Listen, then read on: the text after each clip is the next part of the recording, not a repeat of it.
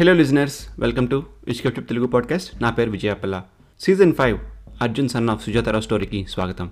మీరు ముందు ఎపిసోడ్స్ ఏమీ వినకపోయి ఉంటే ప్లీజ్ అవన్నీ విని దీనికి రండి. ఎందుకంటే సీజన్ ఫైవ్ అంతా ఒకటే స్టోరీ థ్యాంక్ యూ మీకు మొదటి ఫైవ్ ఎపిసోడ్స్ బాగా నచ్చాయని చెప్పారు. మీరు కనుక నా పాడ్కాస్ట్ని కొత్తగా ఫాలో అవుతుంటే మీకు ఒక టిప్ ప్రతి ఎపిసోడ్ బిగినింగ్లో నేను ఆ స్టోరీ గురించి చెప్తాను. అదే ముందు స్టోరీ కంటిన్యూషనా న్యూ స్టోరీయా అనేది నేను క్లియర్గా మెన్షన్ చేస్తాను. మీరు అవేమీ వినకుండా కంటిన్యూ అయిపోతే మీకు స్టోరీస్ అర్థం కావు. ఫ్లో మిస్ అవుతారు. ఇన్స్ట్రక్షన్స్ అని అందుకే అన్నారు ఫాలో అవ్వడానికి. మీకు ఏమైనా డౌట్ ఉంటే నాకు ఇన్స్టాలో మెసేజ్ పెట్టండి. ఈ sixth episode name the new beginning. Last ఎపిసోడ్లో డాక్టర్ ప్రకాష్ రావు చనిపోయాక కరోనా ఫాస్ట్ పేస్లో స్ప్రెడ్ అవుతున్న తరుణంలో ఏం జరగబోతుందనేది next story. I hope you'll all like it. నేను టైం తీసుకుని కంటెంట్ ఇస్తున్నా అంటే దాని మీనింగ్ క్వాలిటీ తగ్గకూడదని. ఫటాఫటమని చెప్పుకుంటూ పోతే నాకే నచ్చదేమో. అప్పుడు ఆబ్వియస్గా మీకు నచ్చదు. అలానే నేను చాలా బిజీగా ఉన్నాను పర్సనల్గా అండ్ వర్క్లో కూడా. అందుకే కొంచెం డిలే అయింది anyway let's begin the new beginning Prakash Raju garu చనిపోయాక ఆ కార్యక్రమాలన్నీ ముగిశాక వివేక్ని హైదరాబాద్ వెళ్ళి అక్కడ పూజతో ఉండమని అర్జున్ చెప్పాడు.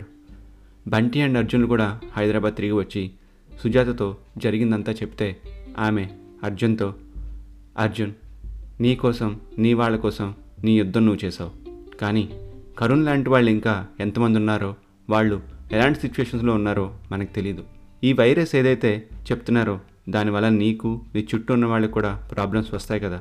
మరి ఎలా హ్యాండిల్ చేద్దాం అనుకుంటున్నావు? నీ యుద్ధం నువ్వు చేయడం ధర్మం. నీ వాళ్ళ కోసం పోరాడడం ఉత్తమం.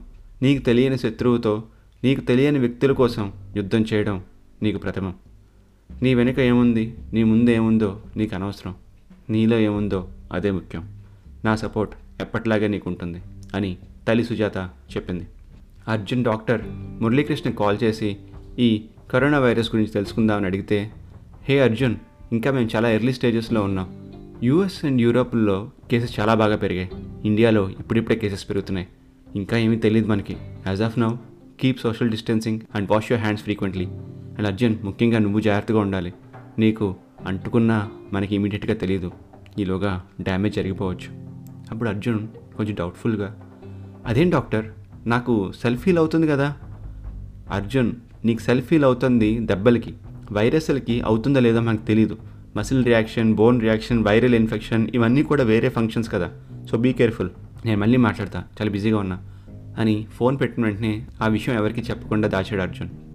సుజాతతో తను అక్బర్ని మీట్ అవ్వాలి కనీసం వెంటనే మాట్లాడాలని చెప్పాడు అర్జున్ ప్రకాష్ రాజ్ ఇచ్చిన డీటెయిల్స్తో అక్బర్కి ఫోన్ చేస్తే అక్బర్ ఫోన్ నాట్ రీచబుల్ అని వస్తుంది అర్జున్ ఎన్నిసార్లు ట్రై చేసినా అలా రావడంతో అర్జున్ కంగారు పడ్డాడు అర్జున్ స్విగ్గీలో అక్బర్ ఉండే అడ్రస్కి ఫుడ్ ఆర్డర్ చేసి అర్జున్ నంబరే ఇచ్చాడు కాసేపు అయ్యాక ఒక కాల్ వచ్చింది Hello, sir. This is from Swiggy Delivery. Can you leave the food at door? Hey no no తలుపు కొట్టండి సార్ డోర్ లాక్ వేసి ఉంది ఓ అవునా? అయితే పక్కన ఎవరు ఉన్నారో ఒకసారి చూడండి. వన్ మినిట్ సార్ మా ఇక్కడ ఉన్న నువ్వు బయటకు వెళ్ళారా? సార్ ఇక్కడ ఫోర్ డేస్ నుండి ఎవరు లేరంట. ఈ ఫుడ్ ఏం చేయమంటారు? సరే ఆమెకి ఇచ్చేయండి. అర్జున్ బంటిలు డిస్కషన్లో ఉన్నారు.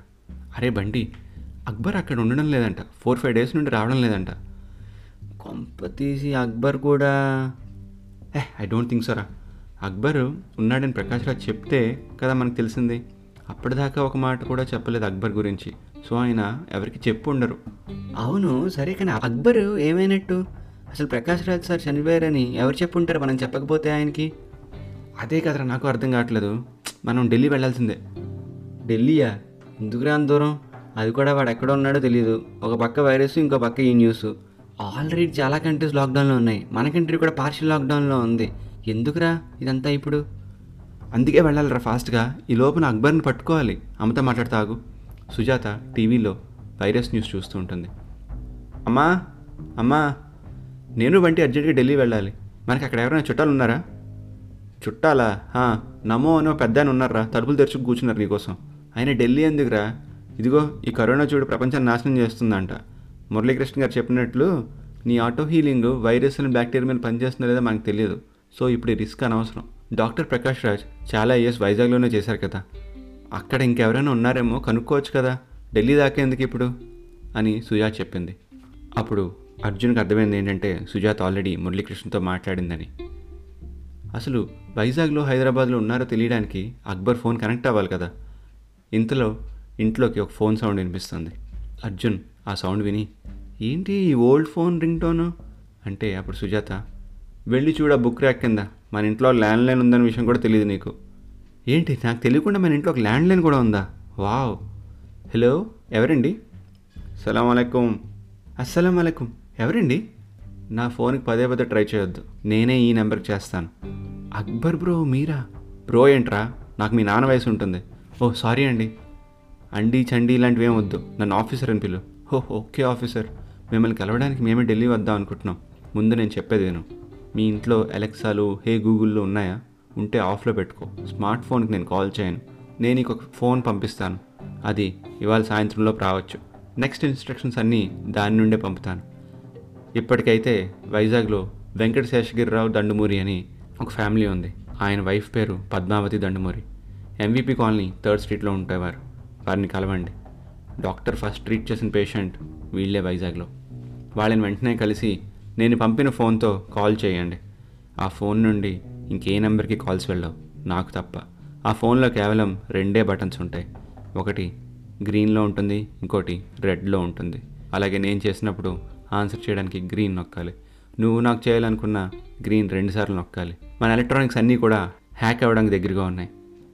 అన్నీ కూడా మేడ్ ఇన్ ఏ కంట్రీయో నీకు తెలుసు కదా. వాళ్ళు మన లాంగ్వేజెస్ అన్నీ ట్రాన్స్లేట్ చేసుకుంటున్నారు. This is just the beginning అయితే ల్యాండ్ లైన్ లేకపోతే ఆ ఫోన్. ఇంకో రకంగా నాకు ట్రై చేసి టైం వేస్ట్ చేసుకోకు. ఓకే ఆఫీసర్ అని అర్జున్ ఫోన్ పెట్టాడు అర్జున్ ఇదంతా బంటికి చెప్పాడు. అమ్మా నువ్వు చెప్పినట్టే వైజాగ్ వెళ్తానమ్మా.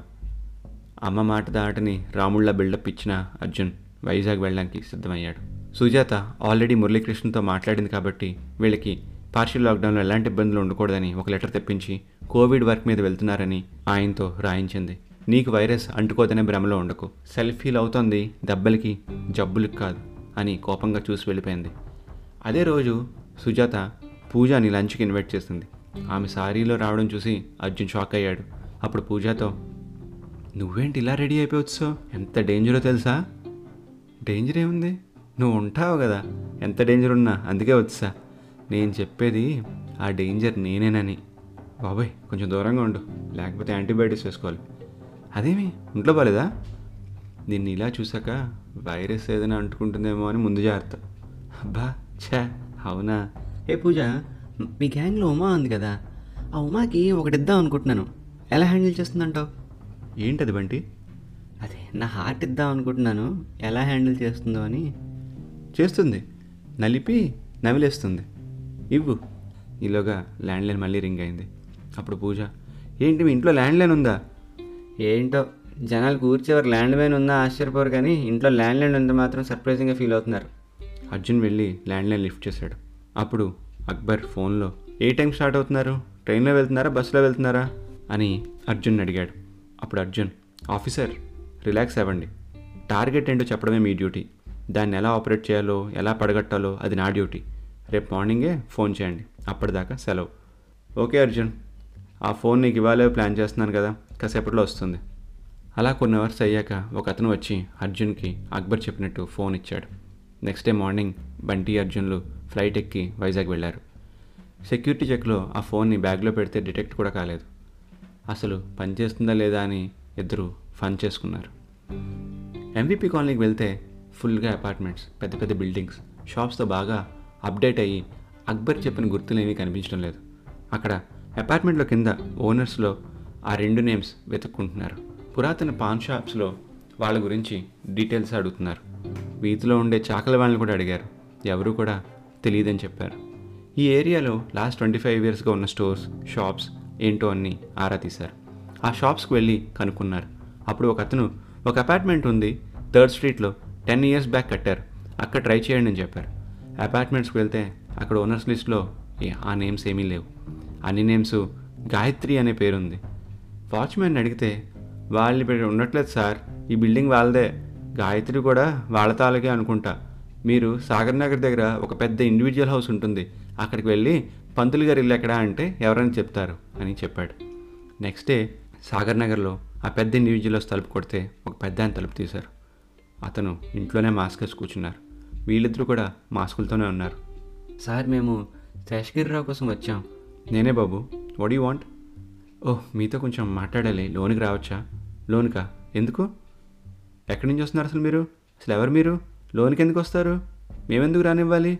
సార్ మేము డాక్టర్ ప్రకాష్ రాజ్ తరపున వచ్చాం అని చెప్పగానే అతని ఐబ్రోస్ పైకి వెళ్ళాయి అతని ఎక్స్ప్రెషన్ మారిందని మాకు అర్థమైంది. మాస్క్ వల్ల తెలియలేదు. సర్ప్రైజ్ అయ్యాడు. షాక్లో ఉన్నాడు. ఇప్పుడు లోనికి రావచ్చా అని ముందడుగు వేశాం. అతను కూడా చేసేదేమీ లేక లోనికి రానిచ్చాడు. లోనికి రాగానే కొంచెం డిస్టెన్స్ మెయింటైన్ చేస్తూ మాస్కులు తీసుకున్నాం. అందరూ సోఫాలో కూర్చున్నారు. పద్మావతి గారు గ్లాస్లో వాటర్ తీసుకుని వచ్చారు. ఇంట్లో పెద్ద పెద్ద బుక్స్ ఉన్నాయి. ఇంటి బయట బోర్డ్స్ చూస్తే అతను గవర్నమెంట్ ఎంప్లాయీగా చేసి రిటైర్ అయ్యారని అర్థమైంది అర్జున్ బంటిల్కి. అర్జున్ అప్పుడు అంకుల్ మాకు డాక్టర్ ప్రకాష్ రాజ్ గారు చెప్పారు. మీరు ఫెర్టిలిటీ ట్రీట్మెంట్ తీసుకున్నారని ఆయన చెప్పారు. ఇదంతా ట్వంటీ ఫైవ్ ఇయర్స్ బ్యాక్. కానీ డెలివరీ అయిన తర్వాత మీరు వైజాగ్ నుండి దూరంగా వెళ్ళిపోయారు. కాంటాక్ట్లో కూడా లేరని చెప్పారు. ఏమైంది అంకుల్ అసలు? అసలు మీతో మా విషయం ఎందుకు చెప్పారు డాక్టర్ గారు? మీరెవరు? ఆయనకి ఏమవుతారు ప్రకాష్ రాజ్ దగ్గర మేము ల్యాబ్ అసిస్టెంట్స్గా చేస్తున్నాం. ఆయన ట్రీట్ చేసిన పేషెంట్స్ దగ్గరికి వెళ్ళి పేషెంట్స్ ఎలా ఉన్నారో వాళ్ళ పిల్లలు ఎలా ఉన్నారో వాళ్ళకి ఏమైనా పవర్స్ ఏమైనా ఉన్నాయేమో అని కనుక్కుని రమ్మన్నారు. ఇప్పుడు ఇన్ని ఇయర్స్ అయిన తర్వాత సైడ్ ఎఫెక్ట్స్కి వచ్చే ఛాన్సెస్ ఉన్నాయని చెప్పారు. అందుకే అవి తెలుసుకుందామని మేము అందరింటికి వెళ్తున్నాం. ఇప్పుడు డాక్టర్ గారు ఎక్కడున్నారు? ఆయన చాలా మంచి మనిషి తెలుసా? అప్పుడు బంటి సార్ మీరు లాయర్గా చేసి రిటైర్ అయ్యారా? హే ఎలా తెలుసు నీకు? ఎక్స్పెక్ట్ చేశా. మీరు అడగడం ఎక్కువ చెప్పడం తక్కువ ఈ ప్యాటర్న్ చూసి అనుకున్నాను. అప్పుడు అర్జున్ బంటి వైపు ఒక లుక్ ఇచ్చాడు. సరే బాబు చెప్తాను. అది పంతొమ్మిది వందల తొంభై ఏడో సంవత్సరం. మేము పిల్లల కోసం ట్రై చేస్తున్నాం. ప్రకాష్ రాజ్ గారు మాకు కామన్ ఫ్రెండ్ ద్వారా ఇంట్రడ్యూస్ చేశారు. ఆయన ఇచ్చిన మెడికేషన్స్ అండ్ మా ప్రయత్నం మూలన నా వైఫ్ ప్రెగ్నెంట్ అయింది. బేబీ పుట్టేదాకా టెన్షన్గానే ఉన్నాం. ఆ రోజు ప్రకాష్ రాజ్ గారు ఏదో కాన్ఫరెన్స్ కోసం దుబాయ్ వెళ్ళారు. బేబీ వన్ మంత్ ముందే వచ్చేసింది. మేమిద్దరం చాలా కంగారు పడ్డాం. కానీ అనుకున్నంత బ్యాడ్ ఏమీ జరగలేదు. డైమండ్ లాంటి బిడ్డ దక్కింది మాకు. అవును మరి డాక్టర్ నా తర్వాత ఎప్పుడు కలవలేదు ఎందుకు? డిశ్చార్జ్ అయిన వెంటనే కూడా మీరు ఊరు వదిలేసి వెళ్ళిపోయారు. ఏమైంది అసలు? మాకు ఒక అబ్బాయి పుట్టాడు. వాడిని చూసి అందరూ హాస్పిటల్లో అబ్బా ఎంత బిడ్డ పుట్టాడో ఎంత బాగా నవ్వుతున్నాడో ఏంటమ్మా? ఆరు నెలల బిడ్డని కన్నావా? ఎనిమిది నెలల్లోనే అని దిష్టి పెట్టారు. మావాడు పుట్టిన ఇరవై నాలుగు గంటలకే అమ్మ అనే సౌండ్ చేశాడు. అది క్లియర్గా వినిపించకపోయినా అది వాడు అమ్మ అని అంటున్నాడని మాకు అర్థమైంది. పిల్లలు అమ్మ అనడానికి కనీసం ఆరేడు నెలలు పడుతుంది. అది కూడా ఏడుపులో అంటారు. కానీ వీడి స్పీడ్ని ఎవరైనా చూస్తే ఏమైనా అనుకుంటారని అక్కడి నుండి వెళ్ళిపోయాం. అలానే డాక్టర్ గారు మాకు రెగ్యులర్ మెడిసిన్ కాకుండా ఇంకేదో ఇచ్చారని ముందు నుండి సందేహం ఉంది నాకు. ఆయన తరచూ ఫోన్ చేసి స్టేటస్లు అడిగేవారు. నాకు అనుమానం ఎక్కువైంది. ఏదైతే మాకు అబ్బాయి పుట్టాడని ఆనందంతో మేము వైజాగ్ వదిలి వెళ్ళిపోయాం. మరి ఆ తర్వాత ఏమైంది? మా వాడి బ్రెయిన్ ఏంటో నాకు అర్థమయ్యేది కాదు. జనరల్గా పిల్లలకి రెండేళ్ళు దాటితే కానీ అక్షరాభ్యాసం చేయరు. కానీ వాడి స్పీడ్ చూసి ఫస్ట్ బర్త్డేకే అక్షరాభ్యాసం చేయాల్సి వచ్చింది. ఆ తర్వాత వాడికి ఈ చందమామ రావే జాబిల్ రావే లాంటి రైమ్స్ అంటే చిరాకు వచ్చేది. ఏడ్చేవాడు గోల్ చేసేవాడు వాడే ఓన్గా సాంగ్స్ రాసి పాడమనేవాడు. వాడికి రాజుగారికి ఏడుగురు కొడుకులు లాంటి కథలు చెప్తే చిరాకు పుట్టేది. వాడే కొత్త కథ రాసుకుని వచ్చి చెప్పమనేవాడు. అప్పుడు అర్థమైంది వాడికి రాయడం అంటే ఇష్టమని. నేను పేపర్స్ పెన్స్ అలా తెచ్చి పట్టేవాడిని. అవన్నీ వారంలో అయిపోయేవి. వాడు రాసిన కొన్ని కథలు అయితే నాకు అర్థమయ్యేవి కాదు. స్పేస్ గ్యాలక్సీ వేరే ప్లానెట్స్ సెకండ్ యూనివర్స్ అంటూ ఏవేవో రాసేవాడు. ఆ తర్వాత ఇంకొంచెం ఏజ్ వచ్చాక అన్ని క్రిమినల్ స్టోరీస్ రాసేవాడు. మర్డర్ చేయడం ఎలాగా? మర్డర్ చేసిన తర్వాత తప్పించుకోవడం ఎలాగా? ఇలాంటివన్నీ రాసేవాడు. ఎవరికైనా ఆ కథలు చూపిద్దామని నా క్లోజ్ ఫ్రెండ్స్లో ఉన్న కిడ్స్కి చూపిస్తే వాళ్ళు మొదటి పేరతో పరారైపోయేవాడు అప్పుడే ఇంటర్నెట్ భూమి పెరిగింది. వాడు రాసిన కథలన్నీ ఇంటర్నెట్లో పెట్టి బుక్స్ కింద పబ్లిష్ చేశాం. వాడు నేను కలిసి చేసింది అంతా కూడా ఒక్కొక్క బుక్ మిలియన్స్లో సేల్ అయ్యేవి. Best selling book every month వాడు రాసిన బుక్కే. నేను book publishing and distribution company start చేశాను. బోలెడ్ ప్రాఫిట్స్ బోలెడ్ డబ్బు. మరి అంత ఫేమస్ అయితే మీ అబ్బాయిని మేము ఎప్పుడు ఎందుకు చూడలేదు? ఇండియాలో అంత పెద్ద రైటర్ ఉంటే ఎవరికి తెలీదా? ఎందుకీ? అతని పేరేంటి? అక్కడే ఉంది అసలు కథ. వాడు బుక్స్కి మంచి గిరాకీ వస్తుందని నాకు తెలుసు. ఎందుకంటే వాడు రైటింగ్ అలాంటిది. వాడు తెలివిగా ప్రతి బుక్కి ఒక కొత్త పేరు పెట్టుకునేవాడు. పెట్టింది బుక్ కాదు వాడి నేమే రిటర్న్ బై అని చెప్పి ఒక కొత్త పేరు పెట్టుకునేవాడు. వాడికి అంత బుర్ర ఉంది కాబట్టి మీడియాలో హైలైట్ అవ్వకూడదని తెలుసు. ఫ్యాన్స్ ఫాలోయింగ్ ఒక పెద్ద ట్రాప్ అని తెలుసు. ఈ నెవర్ లైక్ ఇట్ అందుకే వాడి ప్రతి బుక్ ఒక న్యూ నేమ్. చాలా పెద్ద పెద్ద వాళ్ళు కూడా అసలు ఎవరి రైటర్ అనుకునే రేంజ్లో ఉన్నాయి కొన్ని బుక్స్. ఒక్కొక్క బుక్ ఒక కొత్త నేమ్ కాబట్టి వన్ బుక్ వండర్ అని అనుకునేవారు. వాడి బుక్స్లో కొన్ని నేమ్స్ అయితే a night in the space me myself and the universe money is boring how to kill and escape అని చెప్పిన వెంటనే అర్జున్ ఓ మై గాడ్ అవి రాసింది మీ అబ్బాయా? నేను అందులో ఒకటి రెండు చదివాను చాలా బాగుంటాయి. అవి రాసినప్పుడు వాడి ఏజ్ పదకొండు పన్నెండేళ్ళ కన్నా ఎక్కువ ఉండవు నిజమా? క్రేజీ అసలు. వాటి మీద నేమ్స్ మార్క్ యాబర్ట్ శంకర్ పేరి గోవింద్ భగవాన్ ఇలా అన్నీ ఉంటాయి కదా. వాడు ఇప్పటిదాకా వన్ ట్వంటీ వన్ బుక్స్ రాశాడు విత్ డిఫరెంట్ నేమ్స్. మీడియా దగ్గర నేనే మేనేజ్ చేస్తాను కాబట్టి చాలా ట్రై చేశాను. సమన్ సెండ్ దిస్ పీడిఎఫ్ అని చెప్పేవాడిని ఎవరిని అడిగితే. అనానిమస్గా అని చెప్పి పబ్లిష్ చేసేవాడిని. ఇన్ని చేసిన మీ అబ్బాయి ఇప్పుడు ఇంట్లో లేడా? లేదు. బట్ ఫోర్ ఇయర్స్ బ్యాకే ఇండియా బాగా బోర్ కొట్టి యూరప్ వెళ్ళిపోయాడు. నేను మొన్న ఫోన్ చేసినప్పుడు ఇటలీలో ఉన్నాను సిటిజన్షిప్ కోసం అప్లై చేస్తున్నానని చెప్పాడు. ఎంఎస్ ప్రోగ్రాంలో జాయిన్ అయ్యాడు. One వీక్లోనే MS final year project complete చేస్తాడు.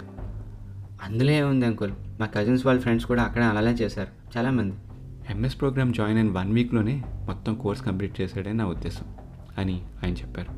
అది చూసిన యూనివర్సిటీ వాళ్ళు వీడిని వదలడం ఇష్టం లేక సిటిజన్షిప్కి హెల్ప్ చేస్తామన్నారు. ఎనివి మీ అబ్బాయి నెంబర్ ఏమైనా ఉందా? మాట్లాడొచ్చా? ఈ విద్య ఏమైనా కంప్లైంట్స్ చెప్పాడా? అతని బ్రెయిన్లో ఏమైనా చేంజెస్ అయ్యాయా అని? జస్ట్ మా డౌట్ అంతే. లేదు బాబు అవేమీ చెప్పలేదు నాతో. మీరే కనుక్కోండి కాల్ చేసి. ఇదే వాడి నెంబర్ అలానే అతను ఇండియాలో ఉన్నప్పుడు ఏ నెంబర్ యూస్ చేసేవాడు? అతను బైక్ ఉంటే బైక్ నెంబర్ కార్ ఉంటే కార్ నెంబర్ క్లోజ్ ఫ్రెండ్స్ వాళ్ళ డీటెయిల్స్ ఏమైనా చెప్పగలరా? ఓకే వన్ మినిట్ అని చెప్పి అడిగిన డీటెయిల్స్ ఇచ్చాడు. సరే అయితే వస్తాం అంకుల్ ఏమైనా క్వశ్చన్స్ ఉంటే మీ నెంబర్ కాల్ చేస్తాం అని చెప్పి ఇద్దరు బయలుదేరుతుండగా ఇదంతా మాట్లాడుకున్నాం కానీ అసలు మీ అబ్బాయి అసలు పేరేంటి? హో అదా వాడి పేరు గాయత్రి గోపాల్ దండమూరి. ఇదే వాడి అఫీషియల్ నేమ్. వెంటనే బంటి అంటే అక్కడ అపార్ట్మెంట్లో ఓనర్ లిస్ట్లో ఉన్న గాయత్రి యా మావాడి పేరే అది. మేమే పెట్టాం. జెండర్ కన్నా ముందే నేమ్ డిసైడ్ చేసుకున్నాం ముక్కు వల్ల. అందుకే అది పెట్టేశాం. మీ అబ్బాయి వన్ ట్వంటీ వన్ బుక్స్కి one twenty one different names పెట్టుకోవడం తప్పలేదు అంకుల్. మళ్ళీ కలుస్తా అని చెప్పి బయటకు వచ్చేసారు అప్పుడు అర్జున్ అరే బంటి అవసరమా లాస్ట్లో డైలాగు చాలా అవసరం. పాప పిల్లాడు ఎంత మనోవేదన అనుభవించాడో ఏంటో? అని చెప్తుంటే బ్యాగ్లో నుండి అక్బర్ పంపిన ఫోన్ తీసి "హా, ఆఫీసర్ విన్నారు కదా విషయాలన్నీ? పంపుతానులేండి ఫోన్ నెంబర్స్ అని చెప్పి రెడ్ బటన్ నొక్కేశాడు బంటి. అప్పుడు అర్జున్ అదేంట్రా? ఎంతసేపు వీడి కాల్లో ఉన్నాడా? లేకపోతే వీడికి మళ్ళీ రిపీట్ టెలికాస్ట్ చేయాలా? ఇంకా అలానే చేస్తూ ఉంటాను నేను. టైం సేవ్ అవుద్ది కూడా. ఇంతలో అర్జున్కి హైదరాబాద్ నుండి కాల్ వచ్చింది. హలో అర్జున్ అర్జున్. చెప్పు పూజ. పూజ ఏమైంది? అర్జున్ అర్జున్ విన్- వినిపి వినిపిస్తుందా? యా వినిపిస్తుంది పూజ చెప్పు. చాలా భయంగా ఉంది అర్జున్. హాస్పిటల్కి వచ్చాం. అరే ఏమైంది పూజ? టెన్షన్ పడుకో. వివేక్కి బ్రెత్ అందడం లేదని మార్నింగ్ నుంచి కంప్లైంట్ చేశాడు. నీకు చాలాసార్లు ఫోన్ ట్రై చేశాను. ఇప్పుడే టెస్ట్ చేస్తున్నారు. ఇంకో ట్వెల్వ్ అవర్స్ రిజల్ట్స్ వస్తాయి. కానీ సిమ్టమ్స్ బట్టి కరోనా ఏమో అని వాళ్ళల్లో వాళ్ళు అనుకుంటుంటే విన్నాను. చాలా భయంగా ఉంది అర్జున్. ఒక పని చేయండి. మీరందరూ కూడా టెస్ట్ చేయించుకోండి. మాస్క్ వేసుకున్నారు కదా? లేదు అర్జున్ కంగారులో మాస్క్ ఇంట్లో మర్చిపోయాం. చున్నీ కట్టుకున్నాను. పూజ నేను చెప్పేది విను. చున్నీలు ఖర్చీఫ్లు ఉంటే అవి తాకట్టు పెట్టైనా? ఒక సర్జికల్ మాస్క్ తీసుకోండి. ఎన్నిసార్లు చెప్పాలి? ఈ లోపల టెస్ట్ చేయించుకోండి. సర్జికల్ మాస్క్ వేసుకోండి. మేము వస్తున్నాం. అక్బర్ కాల్ చేసి ఆఫీసర్ నీకు అన్ని details పంపాం. Gayatri past and present activities track చేసి ఉంచు. మెయిన్గా క్రిమినల్ రికార్డ్స్ ఏమైనా ఉన్నాయేమో చూడు. నాకైతే గాయత్రి పెద్ద థ్రెట్లా అనిపించడం లేదు. నెక్స్ట్ కేస్ ఫైల్ హైదరాబాద్కి పంపు. అలానే మాస్క్ వేసుకుని ఉండు. బయట అసలే రోజులు బాలేవు. అని చెప్పి బయలుదేరుతుండగా ఆ పక్కనే ఉన్న టీ షాప్లో మాస్క్ దించి బంటి అర్జున్ టీ తాగుతున్నారు. ఇంతలో శేషగిరిరావు గారి దగ్గర నుండి ఫోన్ వస్తుంది. ఇదేంటి? ఇప్పుడే కదా కలిసి అప్పుడే ఫోన్ చేస్తున్నారని అర్జున్ ఫోన్ ఆన్సర్ చేశాడు. హలో బాబు. మా అబ్బాయి ఫ్రెండ్ ఇప్పుడే ఇటలీ నుండి కాల్ చేశాడు. మా వాడిని అక్కడ హాస్పిటల్లో జాయిన్ చేశారంట. కోవిడ్ ఏమో అని అంటున్నారు. సిమ్టమ్స్ అన్నీ మ్యాచ్ అయ్యాయంట. రిజల్ట్స్ ఇంకా రాలేదు. డాక్టర్ ప్రకాష్ రాజ్ గారిని ఒకసారి కలిసి ఆయనతో ఈ ఒక్క మాట చెప్పండి ఏమైనా సలహా ఇస్తారేమో అని బాధపడుతున్నారు. అర్జున్కి ఏం చెప్పాలో తోచలేదు. భయం వేసింది. ప్రకాష్ రాజ్ గారు కూడా లేరు. పవర్స్ ఉన్న అందరూ కూడా కోవిడ్ బారిన పడుతున్నారంటే తను కూడా సేఫ్ కాదేమో అని ఆలోచిస్తూనే టీ కింద పడేసి మాస్క్ వేసుకొని బంటిని కూడా మాస్క్ వేసుకోమని ఇది సరిపోదని డబుల్ మాస్క్ వేసుకున్నారు. వెంటనే ఈ విషయం అక్బర్కి చెప్పి ఫ్లైట్ తీసుకుని హైదరాబాద్కి బయలుదేరదామని డిసైడ్ అయ్యారు. సో అదండి sixth episode the new beginning. మీ కాంప్లిమెంట్స్ని కమెంట్స్ని నాకు ఇన్స్టాగ్రామ్ ట్విట్టర్లో మెన్షన్ చేయవచ్చును అలానే నాకు డైరెక్ట్ మెసేజ్ కూడా మీరు అక్కడే పెట్టవచ్చును. నా పేరు విజయపల్ల నెక్స్ట్ ఎపిసోడ్లో మళ్ళీ కలుద్దాం. అప్పటి వరకు గప్